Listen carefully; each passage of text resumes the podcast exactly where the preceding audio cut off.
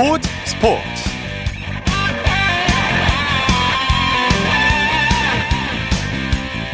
여러분 안녕하십니까? 아나운서 이창진입니다. 파리 생제르맹의 이강인 선수가 프랑스 프로축구 리그앙에서 데뷔골을 터뜨렸습니다. 왼쪽 측면 미드필드로 선발 출격한 이강인 선수는 전반 10분 강력한 왼발 슈팅으로 선제골을 터뜨리면서 팀의 3대0 승리를 이끌었는데요. 뿐만 아니라 패스 성공률이 100%를 기록하면서 완벽에 가까운 경기력을 보여줬습니다. 프랑스 현지 매체들은 이강인의 미사일 같은 슈팅이 SNS를 불태웠다라며 일제히 칭찬을 쏟아냈는데요. 최근 출전한 3경기 연속 공격 포인트를 올리면서 주전 구치에 나선 이강인 선수 앞으로의 활약이 더욱 기대가 됩니다. 토요일 스포츠 스포츠 이강인 선수의 기분 좋은 골 소식으로 시작합니다. 중앙일보의 김효경 기자입니다. 안녕하세요. 네, 안녕하십니까. 자, 파리 생제르맹의 이강인 선수가 리그앙 데뷔골을 터뜨렸어요. 네, 오늘 새벽 프랑스 리그앙 11라운드 몽펠리와의 홈 경기에서 전반 10분 하키미의 크로스를 왼발 슈팅으로 마무리하면서 리그 1호 골을 기록했습니다. 네. 이로써 이강인 선수 파리 생제르맹 입단 후 첫 득점이었던 지난 챔피언스리그 AC 밀란전 득점 그리고 브레스트전 도움에 이어 공식전 3경기 연속 공격 포인트를 올렸습니다. 특히 이날 47번의 패스를 100% 성공시키는 등 득점 외에도 좋은 모습이었습니다. 예. PSG는 이강인의 선제골과 자이르 에메리 그리고 비티냐의 연속골로 3대 0 완파를 했고요. 한 경기를 적게 치른 니스를 제치고 리그 선두로 올라섰습니다. 네, 이강인 선수와 음바페의 조합이 이번에도 빛났죠. 네, 이강인 선수의 득점 장면에서 음바페가 살짝 공을 흘려줬습니다. 덕분에 이강인 선수가 상대 수비 방해 없이 슛을 할 수 있었습니다. 예. 음바페가 이강인의 위치를 잘 확인한 뒤 믿어준 건데요. 이강인 선수가 득점 이후 음바페에게 달려가 안기는 장면도 있었죠. 지난 AC 밀란과 챔피언스리그 경기에서는 이강인 선수가 멋진 왼발 아웃프런트킥 패스를 내줬고 음바페가 마무리를 하기도 했었습니다. 예. 네. 루이스 엔리케 감독도 이강인 선수의 활약에 대만족했는데요.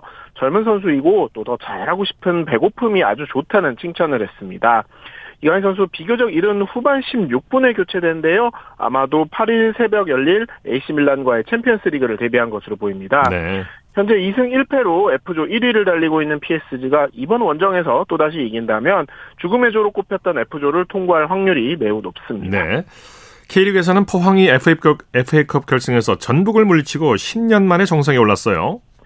포항의 스틸야드에서 열린 전북과의 하나원큐 FA컵 결승전에서 2대2로 맞선 후반 32분 터진 김종우의 결승골에 힘입어 4대2로 이겼습니다. 예.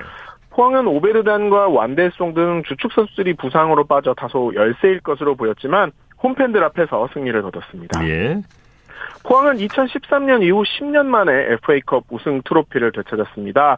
또 통산 다섯 번째 우승으로 전북, 수원 삼성과 함께 최다 우승 공동 1위가 됐고요. 예. 올해 창단 50주년을 맞아 반드시 한 개 대회 이상에서 우승하겠다는 목표도 달성했습니다.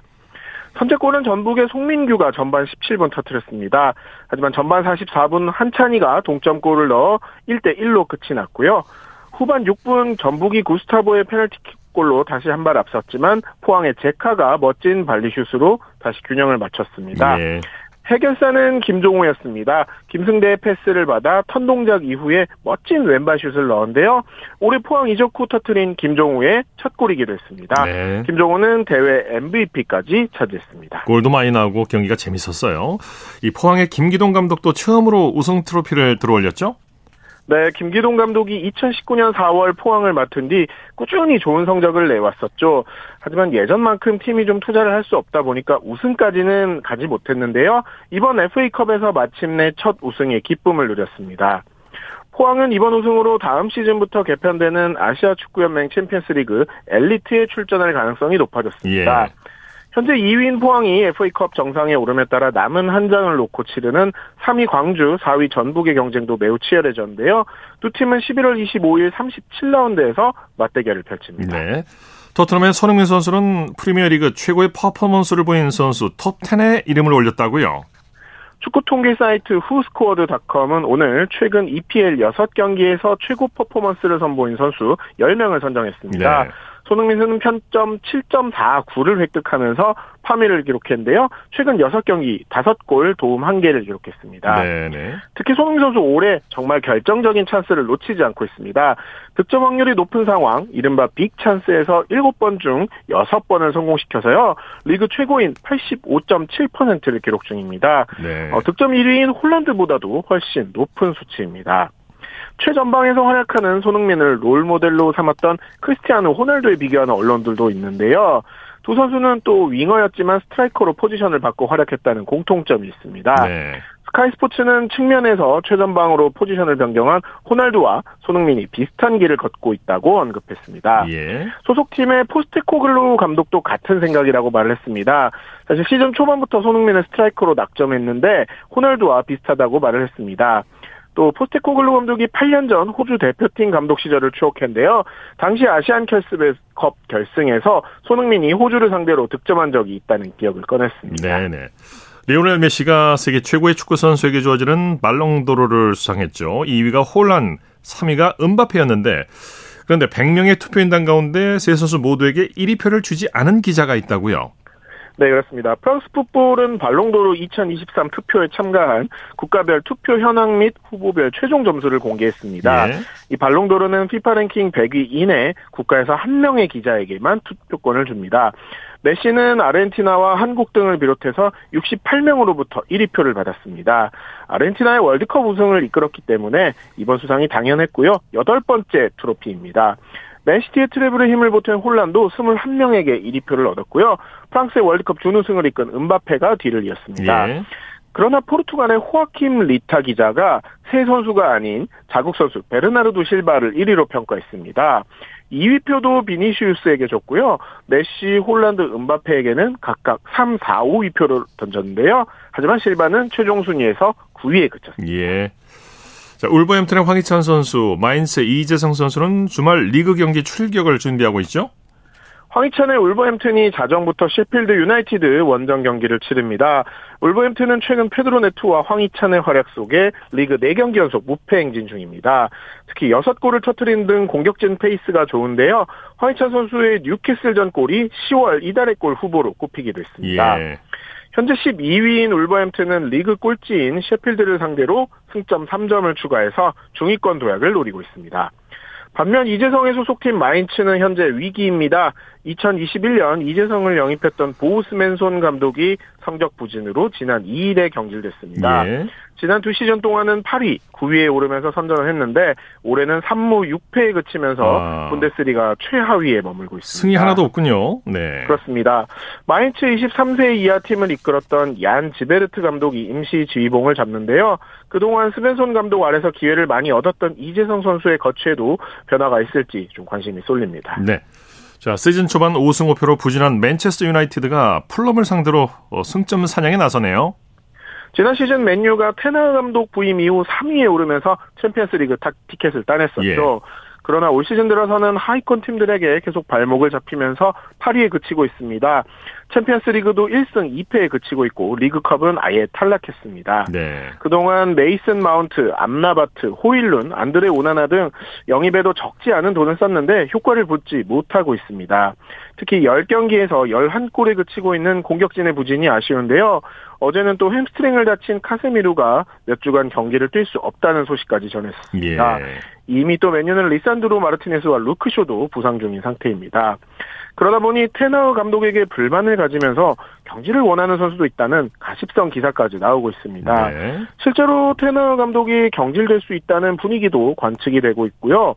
브라이튼의 데제르비 감독이 후임으로 거론되는 기사도 나옵니다. 예. 그만큼 오늘 펼쳐지는 풀럼전에서 분위기 반등이 절실한 상황입니다. 네, 이번 경기에서 패하면 맨유는 순위 경쟁에서 아주 치명타를 입을 수도 있어요. 자, K리그 1 우승을 차지한 울산 현대가 마케팅에서도 좋은 성과를 냈다고요. 네, 울산은 2021 시즌 1차부터 9회 연속 한국 프로축구연맹이 선정한 팬 프렌들리 클럽으로 선정이 됐습니다. 특히 구단 자체의 제작 다큐멘터리죠. 푸른 파도가 높은 점수를 받았는데요. 어, 이게 팀이야? 라는 이런 다소 거칠지만 선수들이 일깨웠던 홍명보 감독의 말이 정말 인상적이었죠. 예. 국내 프로스포츠 최초로 OTT에 편성이 되기도 했습니다. 그래서 그동안 좋은 성적과 적극적인 팬들과의 소통, 마케팅 덕분에 울산은 창단 이후 올해 처음으로 30만 유료 관중을 돌파했습니다. 예. 모기업 지원을 제외하고도 자체 수입이 160억 원을 냈는데요. 입장권 40억 원, 스폰서십 32억 원, 음식료품 14억 원, 상품 16억 원 등 무려 102억 원을 내기도 했습니다. 네, 소식 감사합니다. 네, 감사합니다. 축구 소식 중앙일보의 김효경 기자와 정리해드렸습니다.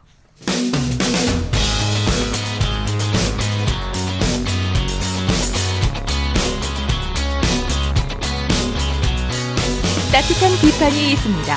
냉철한 분석이 있습니다. 스포츠 스포츠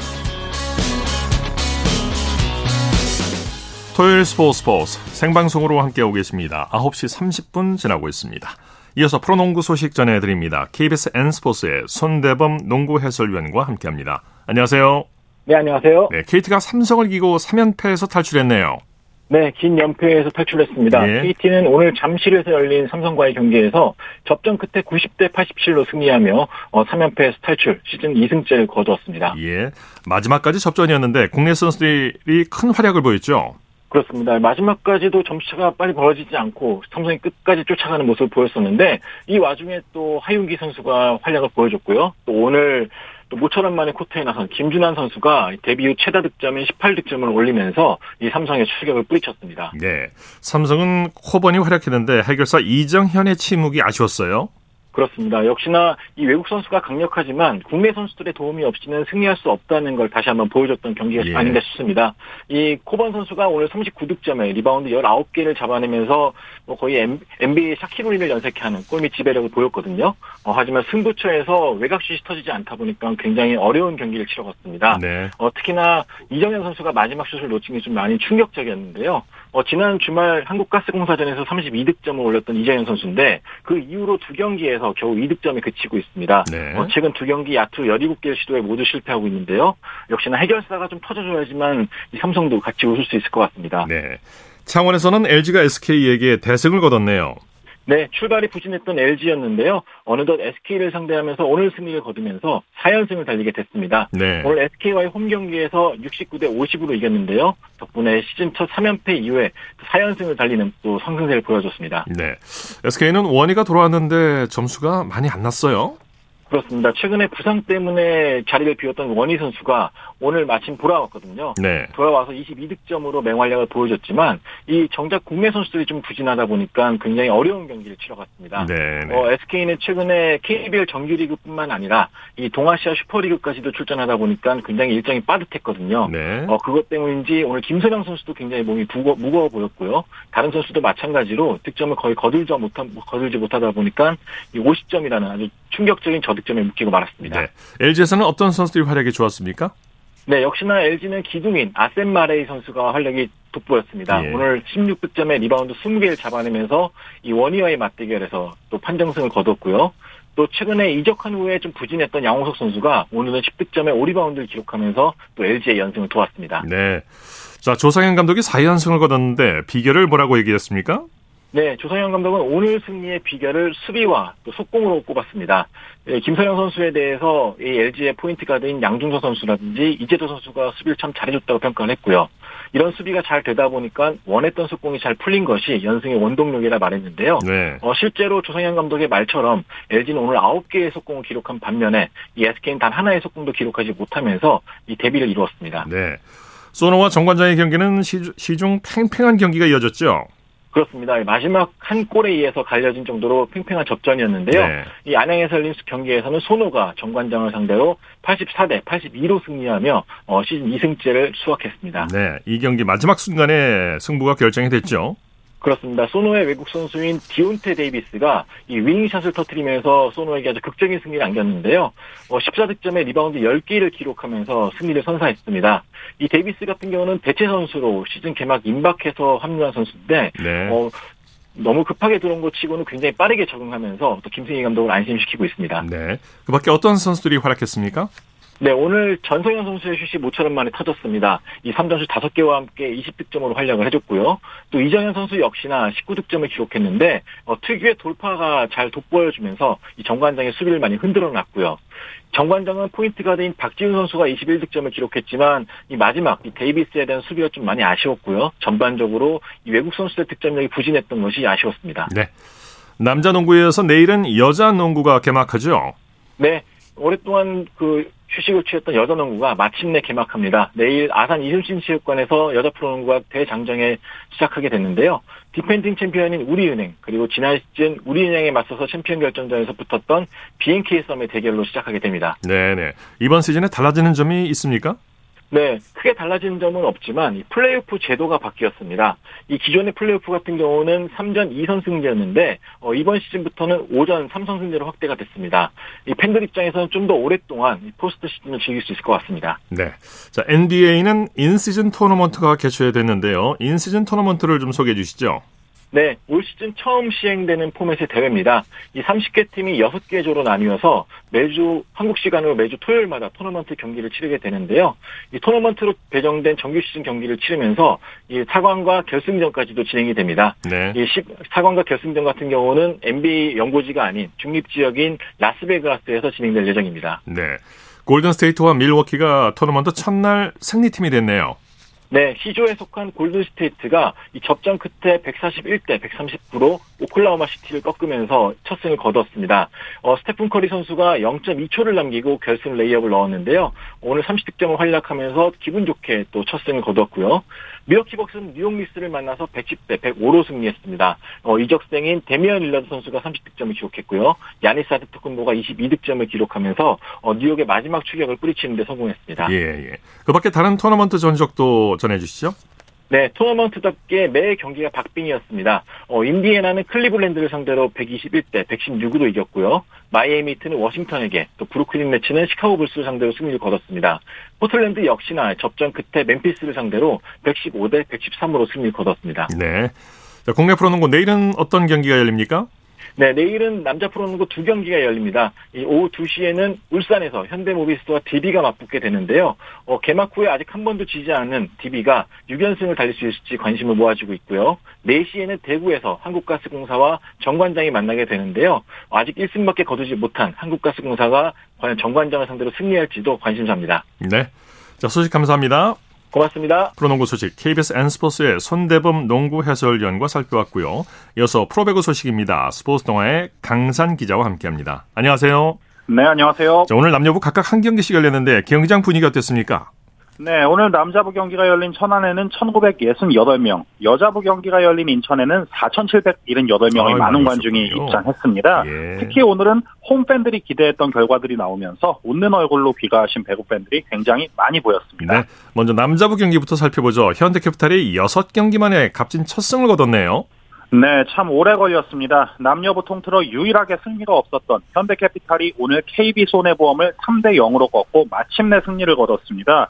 현대캐피탈은 승점 5점이 되면서 최하위인 7위에서 5위로 올라섰습니다. 예, 세트 스코어는 3대 0이었지만 쉽지 않은 승부였죠. 네, 1세트는 26대 24 듀스, 3세트는 25대 23의 2점 차 승부였습니다. 예. 앞선 5경기에서 현대캐피탈이 이런 접전 승부를 넘지 못해서 내준 경기가 많았는데요. 오늘은 달랐죠. 네. 1세트와 3세트의 승리 공식 정확히 같았습니다. 동점 상황에서 아흐메드의 후위 공격에 이은 박상아의 블로킹으로 마무리를 지었는데요. 오늘 블로킹에서 9대 3으로 KB손해보험을 압도한 점, 두 개의 블로킹이 승리로 이어졌습니다. 네, 아흐메드와 허수봉의 좌우 날개가 제 역할을 해줬죠? 네, 오늘 아흐메드는 승부처 후위 공격을 포함해 19점을 올렸고요. 허수봉도 14점을 올리면서 승리를 이끌었습니다. 네. 특히 미들블로커 최민호와 박상아가 나란히 블로킹 2개씩을 잡아내면서 8점을 올렸는데 좌우 날개와 중앙까지 전체적으로 조화를 이룬 점이 돋보였습니다. 네. KB손해보험은 개막, 개막 첫 경기 승리 후에 5연패에 빠졌는데 오늘은 어떤 부분에 어려움을 겪었습니까? 네, KB손해보험은 오늘 비에나가 21점, 황경민이 18점을 올리면서 오히려 좌우 날개는 현대캐피탈보다 더 위력적이었습니다. 예. 하지만 나머지 선수들의 득점 합계가 총 9점에 불과했을 정도로 패턴이 단조로웠던 게 아쉬웠는데요. 지난 시즌까지 강점으로 여겼던 서브 부문에서 올 시즌에는 세트당 0.67개 최하위에 처진 게 연패가 길어진 요인으로 분석할 수 있겠습니다. 네. 여자부 경기 살펴보죠. 흥국생명이 IBK 기업은행에 승리를 거두고 1위로 1라운드를 마쳤네요. 네, 여자부 경기에서는 흥국생명이 기업은행을 세트스코어 3대 1로 꺾고 승점 15점이 되면서 1위로 1라운드를 마쳤습니다. 네, 오늘 IBK 기업은행의 기세도 만만치 않았는데 흥국생명의 승리 요인 어디서 찾을 수 있을까요?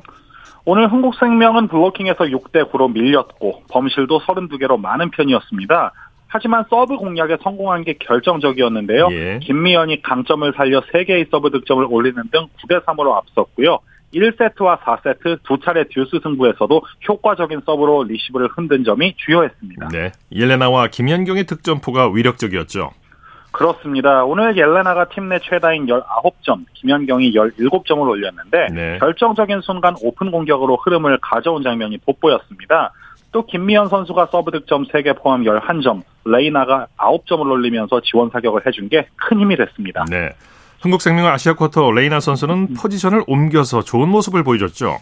그렇습니다. 일본 출신 아시아 쿼터 토코쿠 레이나 선수는 원래 포지션이 아포짓 스파이커와 아웃사이드 히터, 그러니까 날개 공격수인데요. 미들 블로커 위치에서도 오늘 효과적인 공격을 보여줬습니다. 네. 뭐 마르첼로 아본단자 흥국생명 감독도 레이나의 희생에 고마움을 전하기도 했는데 한국생명으로선 전술 옵션이 하나 추가된 것이 굉장히 고무적인 일입니다. 네. 프로배구 내일 경기 일정 전해주시죠. 네, 내일은 대전에서 남자부 삼성화재와 한국전력, 광주에서 여자부 페퍼저축은행과 정관장이 맞대결을 펼칩니다. 내일 남자부 경기가 주목되는데요. 네. 삼성화재는 현재 선두 우리카드와 승점 3점 차 2위입니다만 세트 득실률에선 오히려 앞서 있습니다. 이건 내일 경기에서 승점 석점을 따내면 선두로 오를 수 있다는 의미인데요. 전통의 강호였지만 최근 침체가 길었던 삼성화재로선 1라운드를 1위로 마칠 수 있다면 상당한 자신감을 찾는 계기가 될 수 있기에 굉장히 중요한 한 판이 될 것으로 보입니다. 예, 소식 감사합니다.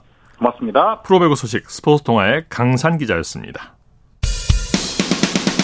쳤다 하면 홈런이고 슛 없는 한편의 드라마. 그것이 바로 그것이 바로 손에 잡힌 우승 트로피. 목에 걸린 그 배달. 너와 내가 하나 되는 그것이 바로 그것이 바로 그것이 바로 꿈꾸던 스포츠. 꿈꾸던 스포츠. 꿈꾸던 스포츠 토요일 스포츠 스포츠 생방송으로 함께하고 계십니다. 9시 42분 지나고 있습니다. 이어서 스포츠 스타들의 활약상을 살펴보는 스포츠를 빛낸 영웅들 시간입니다. 정수진 리포터와 함께합니다. 어서 오십시오. 네, 안녕하세요. 오늘은 야구 영웅을 소개해 주신다고요? 네, 지금 이 한국 프로야구 플레이오프가 진행이 되고 있고요. 내일이면 한국 시리즈에서 LG 트윈스와 만날 팀이 결정이 됩니다. 네. 이 가을 야구 시즌인 만큼 야구 영웅을 소개해 드리려고 하는데 이 고교 야구의 추억이 있는 분들이라면 경북고등학교의 류중일 선수를 예. 기억하실 것 같습니다. 네. 네. 프로야구가 만들어지기 전에 고교 야구 인기 정말 대단했었어요. 네, 특히 81년에 경북고등학교는 청룡기 고교 야구 대회에서 박노준과 김건우를 보유한 예. 설린상고와 아. 결승에서 만나는데요. 네네. 그때 고2였던 류중일 선수는 1번 타자 이 유격수로서 이 경북고의 우승에 공헌하기도 했습니다. 경북고가 이겼었죠. 네, 그렇습니다. 네. 네. 그 당시 경기 중계를 81년 6월 21일 KBS 라디오 중계로 들어보시죠. 권택재 선수 지금 나왔는데 이 경북고등학교에서는 류중일 선수 1번 타자 류중일 선수. 이 류중일 선수 지금 이 one ball nothing돼 있지 않습니까? 네. 이 선수 잘 때려요. 또 그리고 네, 오늘 5회에도 말이죠. 아 레프트 오버 2루타를 친 선수예요. 자 이제 류중일 one ball nothing에서 2구 맞게 되겠습니다. 완볼 로스트라이크 2구의 모션 일으키는 피차 끝에 2구 볼 됐습니다. 완전 이번엔 빼봤습니다.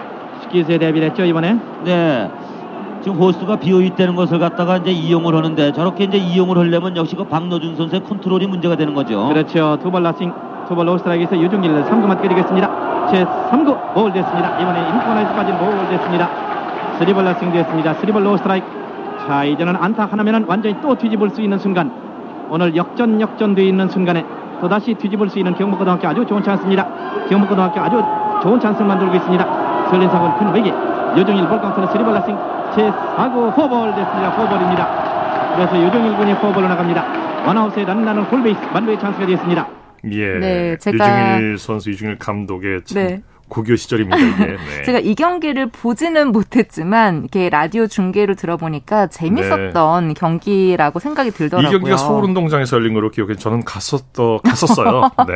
어린 나이에 보러. 기억이 나시나요? 네네. 아, 네. 그러니까 그 앞선 현장을 더 좀 소개를 해드리면 이때가 7회 초였는데 1사 2, 3루에서 류중일 선수가 볼넷으로 1사 만루를 만들었고요. 네. 다음 타자인 권택재 선수가 땅볼을 쳤는데. 하는데 상대 실책으로 1득점을 하게 됩니다. 그 네. 이후에도 득점을 하면서 결국에 경북고가 우승을 하죠. 네. 네. 유중일 선수가 유격수였는데 이게 체력 소모가 많은 포지션이에요. 네. 근데 타격도 아주 좋았어요. 네.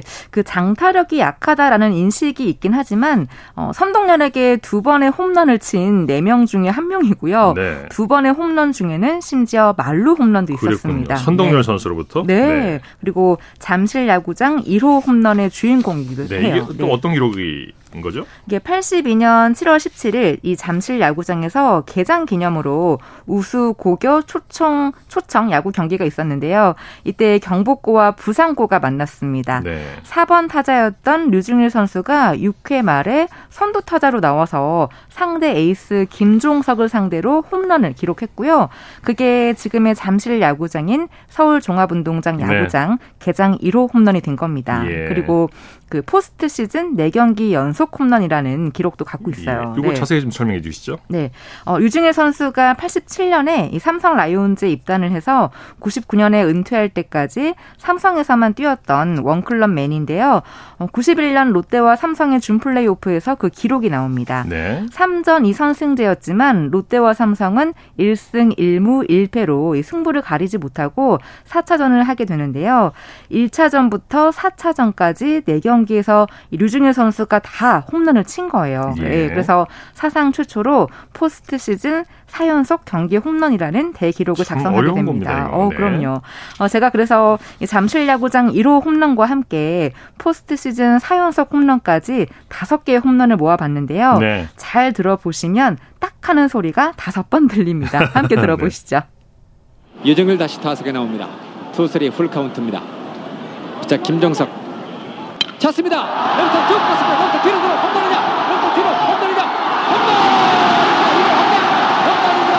110m 홈런입니다. 홈런. 잠실구장 개장 이래 첫 번째 홈런입니다. 홈런.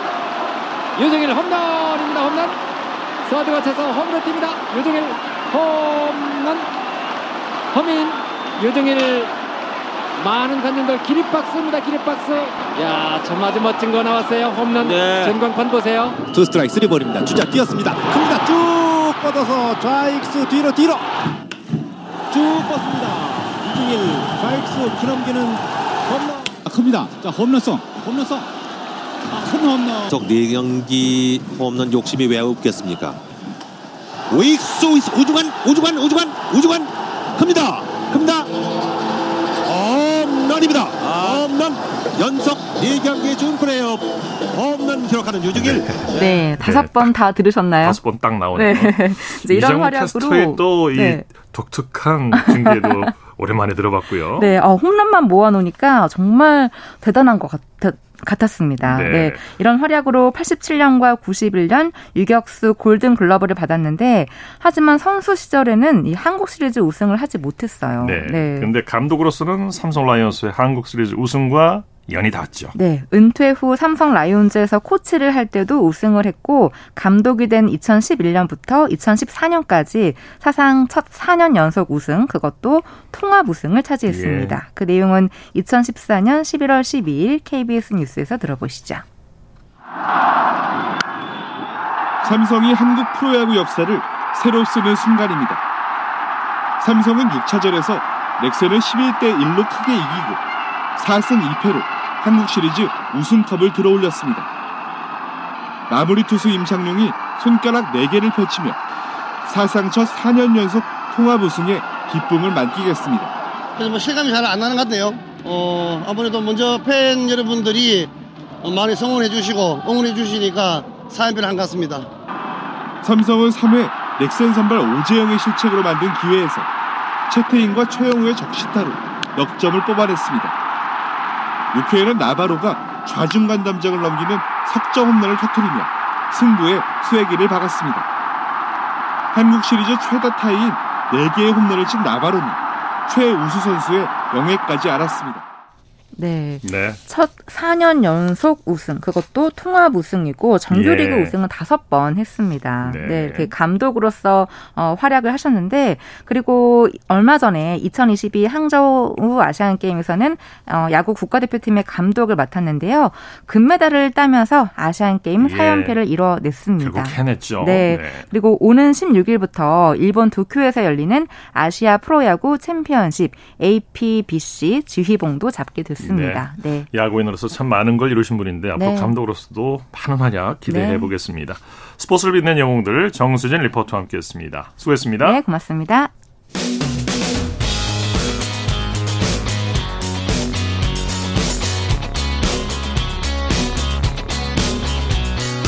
따뜻한 비판이 있습니다. 냉철한 분석이 있습니다. 스포츠 스포츠 이어서 다양한 종목의 스포츠 소식을 전해드리는 토요 스포츠 와이드 시간입니다. 곽지현 리포터와 함께합니다. 어서 오십시오. 네, 안녕하세요. 세계 최고의 기사로 자리매김한 신진서 구단 한국 프로 바둑 사상 처음으로 연간 100승을 달성했네요. 그렇습니다. 어제입니다. 경기도 성남시 K바둑 스튜디오에서 열린 제46기 SG배 한국일보 명인전 패자조 4회전입니다. 신진서 구단이 김은지 7단에게 213, 213수 만에 흑 불계승 해서 네. 올해 100번째 승리 가져갔습니다. 네. 신지서 구단은 어제 승리로 모두 112회의 대국에서 100승 12패를 했어요. 예, 대단합니다. 그렇죠. 네. 이 승률로 보면은 89.86%. 90%에 가까운 승률이군요. 그렇습니다. 네. 그러니까 특히 말씀하신 것처럼 이 승률 90%라는 기록을 세웠었어요. 예. 근데 지난달 이 한국 기원 선수권전 8강에서 송지훈 8단에 패하면서 89%대로 내려온 겁니다. 네, 네. 이 종전의 연간 최다승 기록은 김은지 7단이 지난해 기록한 94승입니다. 네네. 신진서 구단은 올해 남은 기간 동안 에 연간 최고 승률 경신을 하고 또 꿈에 90% 승률에 도전하겠다 이렇게 소감 전했습니다. 네. 바둑 기사들은 신진서 구단 이기는 게 인생 목표일 수도 있겠어요. 네, 어, 대단하죠. 네. 한국 복식의 유망주 남찬영 선수가 2023 아시아 복싱 연맹 아시아 유스 복싱 선수권 대회에서 은메달을 따냈네요. 네, 그렇습니다. 지난 1일 카자흐스탄 아스타나 아레나에서 열린 아시아 유스 복싱 선수권 대회 남자 92kg 준결승입니다. 남찬영 선수 투르크메니스탄의 선수에게 5대 0으로 이겼습니다. 네. 이 경기를 마치고 남찬영 선수는 국가대표에 선발돼서 앞으로 아시안 게임 또 올림픽에서 좋은 기량을 보여주는 선수 가 되고 싶다 이렇게 소감 당당히 전했고요. 네. 남찬영 선수는 올해 열린 전국 체육 대회 그리고 회장배 대회 또 종별 선수권 대회에서 금메달을 획득해서 이 한국 복싱 중량급 국가대표로 성장할 제목으로 평가받았습니다. 예.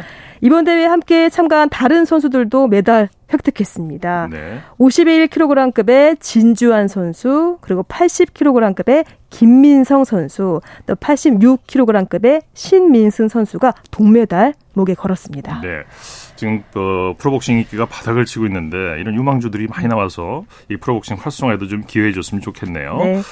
자, 한국 여자 피겨 여자 싱글 간판 이해인 선수가 국제 빅상 빙상 경기 연맹 시니어 그랑프리 3차 대회에서 3위를 차지했죠? 그렇습니다. 한국 시간으로 3일 프랑스 앙제에서 열린 국제 빙상 경기 연맹 시니어 그랑프리 3차 대회입니다. 네. 여자 싱글 쇼트 프로그램에서 이해인 선수 감점 없이 이 총점 66.30점을 받아서 3위 했습니다. 이혜인 선수는 지난 2021년 3월 세계 선수권 대회를 통해서 시니어 무대에 데뷔했고요. 이 단숨에 이 한국 여자 싱글 간판으로 성장했습니다. 네. 올해 2월에는 4대륙 선수권 대회 우승했고 또 3월에는 세계 선수권 대회 준우승에 정말 뛰어난 성과를 냈고요. 그런데 안타깝게 좀 아쉽게도 아직까지 이 시니어 그랑프리 무대에서 메달은 없어요. 예. 예, 지난 두 차례 시니어 그랑프리 대회에서 모두 4위를 해서 메달 획득은 못했지만 이번 쇼트 프로그램에서 이렇게 좋은 출발, 로 첫 메달에 도전하고 있습니다. 예. 여자 쇼트트랙 대표팀이 국제 빙상경기연맹의 판정 번복으로 월드컵 2차 대회 금메달을 놓쳤죠. 그렇습니다. 지난달 30일이고요. 캐나다 몬트리올에서 열린 쇼트트랙 월드컵 2차 대회 여자 3000m 계주 결승입니다. 네. 우리 대표팀은 기록을 보면은 4분 12초 133 이 기록으로 우승을 했습니다. 네. 네, 출전 선수를 보면 김길리, 심석희, 박지원, 서휘민 선수인데 음. 이 당시 대표팀은요, 이 네덜란드, 또 캐나다, 미국 선수들과 경쟁을 하고 있었습니다. 네. 네, 이렇게 우리 팀과 다 같이 네 개 팀이 모두 레이스 도 레이스 도중에 넘어지는 변수가 발생을 한 거고요. 네네. 네. 우리 우리 팀은 이 결승전 네 바퀴를 남기고 서휘민 선수가 넘어졌고 또 다음 주자였던 이 심석희 선수와 바통 터치가 이루어지지 않아서 이 뒤따르던 김길리 선수가 이어서 달렸습니다. 네. 참 혼란스러운 상황에서 우리 팀은 가장 먼저 결승선을 끊었고 그런데 10분 동안 비디오 판독을 거쳐서 1위로 호명이 됐어요. 네. 그런데 국제 빙상 경기 연맹은 네덜란드의 이의 제기를 받아서 추가 분석을 했습니다. 네. 네덜란드가 이 서희민 선수가 넘어지는 그 틈을 타서 1위로 먼저 결승전을 끌었다 이렇게 판정을 내린 거죠. 예. 그래서 금메달을 딴 우리 팀은요 2위로 됐고요. 또 2위였던 네덜란드는 1위로 재조정을 하게 된 겁니다. 우리 대표팀은 내일까지 캐나다 라발에서 열리는 4대륙 선수권 대회를 치른 뒤에 귀국할 예정입니다. 네. 자, 올해 마지막 월드 테이블 테니스 챔피언스에서 한국 탁구의 도전이 8강으로 막을 내렸네요. 네, 오늘 이 독일 프랑크푸르트에서 열린 월드 테이블 테니스 챔피언스 여자 단식 8강전입니다. 우리 팀은 신유빈 선수 이 세계 랭킹 1위인 중국 수닝사 선수에게 1대 3으로 졌습니다. 예. 예, 신유빈 선수는 항저우 아시안 게임 여자 복식 우승으로 기세를 타서 그 이번 대회에서도 승승장을 했는데요. 이 중국 순잉사 선수는 다들 아시다시피 이 항저우에서 여자 단식 우승을 포함해서 3관왕을 이룬 정말 최강자죠. 예. 그래서 신유빈 선수 사실 쉽지 않은 상대였는데요. 이게 8강에 오른 뭐 다른 한국 선수들도 좀 아쉬운 결과를 남겼습니다. 그 여자 단식의 또 다른 8강전에서 이 귀한 주천희 선수가 중국의 왕만희 선수에게 2대 3으로 좀 아깝게 졌고요. 또 남자 단식 8강전에서는 임종훈 선수는 이 중국 선수에게 0대 3으로 또 이상수 선수는 이 프랑스 선수에게 2대 3으로 졌습니다. 예. 이상수 선수는 이번 대회 16강전에서 세계 랭킹 1위 중국 판전둥 선수를 꺾어서 그래도 그나마 이게 기량을 인정을 받은 겁니다. 네. 한국 선수들은 이 7일부터 음, 중국 타이완에서 열리는 월드 테이블 테니스 컨텐더 대회에 출전할 예정입니다. 네. 자, 내일 서울에서 마라톤 대회가 열리죠? 그렇습니다. 내일 오전 5시 30분부터 오후 1시 20분까지입니다. 서울 마라톤 대회가 열릴 예정인데요. 예, 장소는 서울 마포구 상암 월드컵 공원부터 송파구 잠실 종합 운동장 구간입니다. 예. 이 구간 교통 통제됩니다. 이 통제 구간 안에서 이 버스 노선도 임시 조정되니까 꼭 예. 확인하시기 바라고요. 네. 이 경찰은 휴일 교통량이 많은 점을 고려해서 전면 통제는 하지 않고 이 가변 차로를 운영하는 등 이렇게 대회 진행 상황에 맞춰서 탄력적으로 교통을 통제하겠다 네. 이렇게 전했습니다. 네, 이 지역 운전하신 분들은 꼭 음. 참고를 하셔야 되겠어요. 이 시간대. 네, 맞습니다. 네. 토요 스포츠 와이드 곽지현 리포터와 함께했습니다. 수고하셨습니다. 네, 고맙습니다. 스포츠 스포츠 오늘 준비한 소식은 여기까지고요. 내일도 풍성한 스포츠 소식으로 찾아뵙겠습니다. 함께해 주신 여러분 고맙습니다. 지금까지 아나운서 이창진이었습니다. 스포츠 스포츠.